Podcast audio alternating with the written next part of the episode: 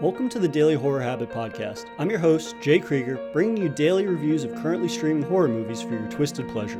Be aware that these reviews may include mild spoilers. And as always, I hope you enjoy. It's just a bit different.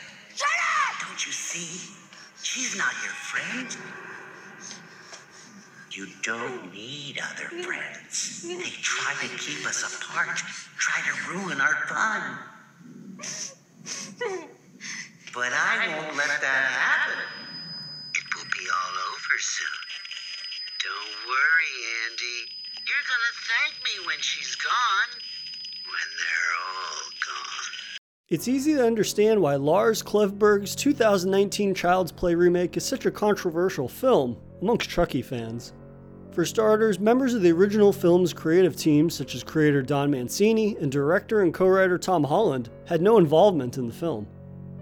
To make matters seemingly worse for fans of the franchise, the iconic voice and soul of Chucky, Brad Dourif, who was responsible for Chucky's rage induced assaults on decency, would not be reprising his iconic role. There's also giving Chucky a 21st century updating from a voodoo nightmare into a Siri esque technological nightmare run amok.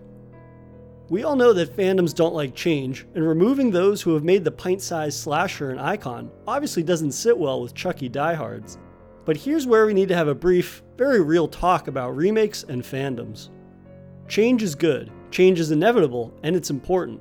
To avoid character and stories and series from becoming antiquated, they need a modern updating to avoid feeling like a cash in on nostalgia. And you know what? Any and all changes that are made, no matter how drastic, in no way affect the original film that fans love so much. There's room to grow characters in new directions and for multiple interpretations. And director Lars Klevberg and writer Tyler Burton Smith have crafted a highly entertaining 21st century tech rendition of the pint sized slasher. 2019's Child's Play, which is currently streaming on Prime Video and Hulu, once again finds Andy Barclay, played by Gabriel Bateman, in need of a best friend. His mother, Karen, played by Aubrey Plaza, surprises him with a secondhand buddy doll, which from the outset isn't exactly the technological marvel that tech monolith Kaslan Industries promised it to be. We learn that Andy's buddy doll not only doesn't operate as it should, but its safety features have been removed by a rogue programmer, which results in Chucky displaying increasingly violent behavior. My biggest reservation about Klevberg's remake was the lack of Brad Dourif voicing Chucky. Simply put, to attempt to replicate the ferocity that he brought to Chucky would be a fool's errand. Fortunately, the creative team realized this and instead went with Mark Hamill, yes, Luke Skywalker and voice actor legend Mark fucking Hamill, to voice Chucky. Hamill brings a far more sweet and innocent demeanor to Chucky, which is important for the beginning of the film. Though, as Chucky becomes more and more corrupted and falls deeper down the murderous rabbit hole, he becomes more sinister. Throughout all of his chides as he stalks his victims, taunting, tormenting them, his voice is still reminiscent of his silky smooth factory fresh voice, never quite matching the horrific acts he's committing. Hamill is a fantastic choice for this modern updating of Chucky, even director Tom Holland taking to Twitter to call his casting a smart move, as it never feels as if he's trying to do his best impression of Dourif which again would be foolish. Rather, he's helping to facilitate this new technology infused killer and doing so in spades. From the jump, I'm a fan of the tech angle fueling Chucky. A faulty Siri like system not only facilitates Chucky's new abilities, but fuels a far more grounded depiction of friendship. At his core, Chucky wants to be Andy's best friend, per his programming, and is driven to protecting him. It's a far less sinister origin than that of the original, in which a serial killer's soul is trapped inside a doll's body. This allows Chucky and Andy's relationship to begin in a far more sweet rather than sinister place. Though what begins as heartfelt quickly devolves into Chucky misinterpreting life lessons Andy tries to teach him due to his faulty programming. This makes Child's Play feel far more tragic in the classical sense, as the good intentions of even this machine are manipulated to meet the will of its deranged creator. And now for a brief intermission. If you've been enjoying this episode of Daily Horror Habit, please take a moment to subscribe to the show on your preferred streaming platform or leaving a review on iTunes. And thank you for your continued support, which drives the show's success. And now, without further ado, let's get back to today's horrifying episode. This lack of control and devolving of morals ties into Chucky's new abilities, as well as the film's overall satirical take on tech giants' monopoly on the market. The fictional software company Kaslan Industries, which essentially represents Apple, is behind the creation of the Buddy doll.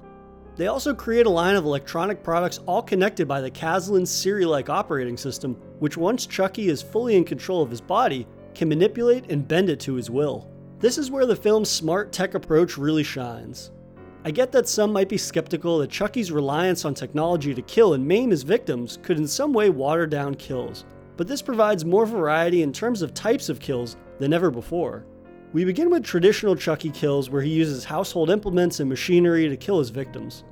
There's a fantastic scene where Chucky goes after Andy's mom's dickhead boyfriend with landscaping tool that is sure to leave a gory impression. But then the film shifts into seeing how Chucky can utilize this Kaslan powered world around him. Much like Apple, Kaslan's products are seemingly everywhere, making for a reliable means for which Chucky can use to dispatch those who have wronged Andy. Whether it be a Kaslan powered smart car, wireless thermometer, or a drone with razor sharp propellers, Chucky's creativity for kills has never been stronger. Child's Play is also surprisingly funny and not just in a slapstick kind of way. Early on, as Chucky is a blank, defective slate, his inability to function as a top of the line buddy doll fuels gags. Whether it's him referring to Andy as Andy Sup, or repeatedly misidentifying household items such as toilet paper for textbooks, his inability to do even the most basic tasks is hilarious. This humor morphs into dark humor as Chucky begins killing, and mostly the humor plays out during death scenes. But rather than just incorporating cheesy one liners, though there are certainly some of those, it's more tied to the savageness of kills, such as when a character is scalped and their scalp goes flying across a garden, landing on a lawn gnome, or nailing a character's face to a watermelon as a present to Andy. Does it feel a tad forced sometimes? Of course it does, but more often than not, Child's Play is a ton of silly, very bloody fun.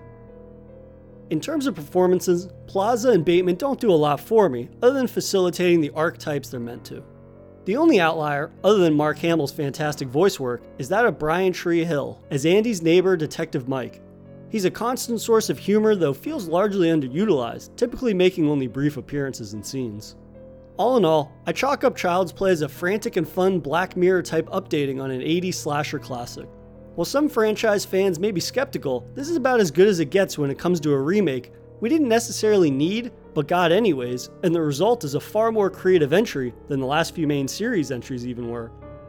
So be sure to check out Child's Play while it's streaming on Prime Video and Hulu. And that'll do it for another episode of Daily Horror Habit. I'll see you guys tomorrow for another Daily Horror movie review. If you enjoyed this episode, please subscribe to Daily Horror Habit on your preferred streaming service and follow at Daily Horror Habit on Instagram and at Daily Horror Pod on Twitter.